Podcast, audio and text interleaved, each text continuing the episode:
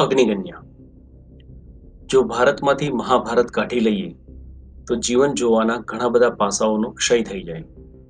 અને એ મહાભારતમાંથી જો દ્રૌપદીના પાત્રને હટાવી લઈએ, તો મહાભારત ન રહે. મહાભારત સાંભળ્યું છે, વાંચ્યું છે, જોયું છે.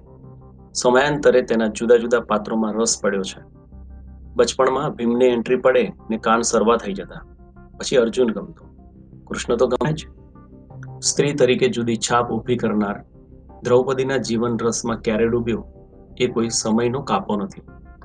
પણ એના જેવી સ્ત્રી કે જે પોતાના જ ધર્મ નિયમથી જીવન જીવે છે, તેણે સવાલો ઉઠાવ્યા. જીવન જીવવાની પોતાની રીત ઊભી કરી. તેણે એ સમયના, અથવા તો એમ કહો ને, કે સર્વ સમયના બળવાન પુરુષોને પ્રેરિત રાખ્યા. કૃષ્ણ સાથે કોઈ પણ ટેગ વગરના સંબંધને જીવી સંબંધોનું એક સ્વરૂપ સ્ત્રી, માતા, બહેન, પુત્રી હોય, તેના કરતાંય સ્ત્રી હોય. એ સ્વરૂપને કદાચ પહેલી વાર જગત સામે મૂક્યું. પોતાની લાગણીઓમાં કોઈ ભેળસેળ નહીં કે જે હૈયે હોય એ હોઠે અને ગોવિંદે રાખી જીવન પસાર કર્યું. મહાભારતની આ દ્રૌપદીને ધ્રુવ ભટ્ટે અગ્નિકન્યાના રૂપમાં આ પુસ્તકમાં આલેખી છે.